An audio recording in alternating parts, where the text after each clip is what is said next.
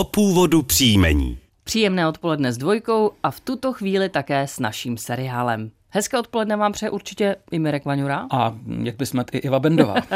A jdeme na první dotaz. Dobrý den, chtěl bych se zeptat na příjmení Houfek a Svatopolská. Děkuji, Houfek. Vaše příjmení Houfek, Houfková u nás nosí, tím začínáme dneska pět set dvacet devět obyvatel. A jeho výklad nebude žádným překvapením. Vykládá se totiž z obecného jména Houf, tedy zhluk, zástup anebo stádo. Méně například i příjmení Máme například i příjmení Hejno.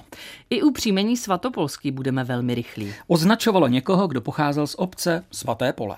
A ještě doplním, že v současnosti ho v České republice nosí jen dvacet čtyři osob. I druhý dnešní dotaz nám přišel na známou adresu původ příjmení zavináč rozhlas tečka cé zet. Dobrý den, jestli je to možné, ráda bych se dozvěděla něco o původu svého rodného příjmení Thálová, tak se to tady čte, ale píše se to té há. Vím, že nás je jen pár v republice. Moje příjmení po provdání je také neobvyklé. Fryšoncová. Předem děkuji, s pozdravem V. Fryšoncová z Jihlavy.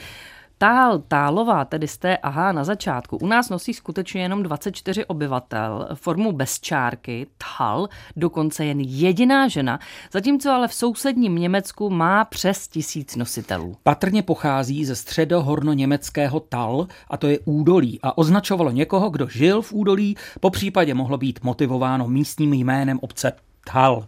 A skutečně i druhé příjmení z tohoto dotazu je poměrně vzácné. Příjmení Fryšonc nebo Fryšoncová dnes nosí jen dvacet sedm obyvatel. Jde zjevně o počeštěné nějaké příjmení původně německé, ovšem potřebovali bychom vidět onu výchozí formu. Nabízí se například příjmení Fryšhans, které je složené z Fryš s významem čerství, čilí, svěží nebo také veselí. A rodného jména Hans. Jedná se o pojmenování podle povahy osoby jménem Hans. No a touto informací se s dnešním dílem seriálu O původu příjmení loučíme, ale pozor, Česko jako na dlani samozřejmě pokračuje dál.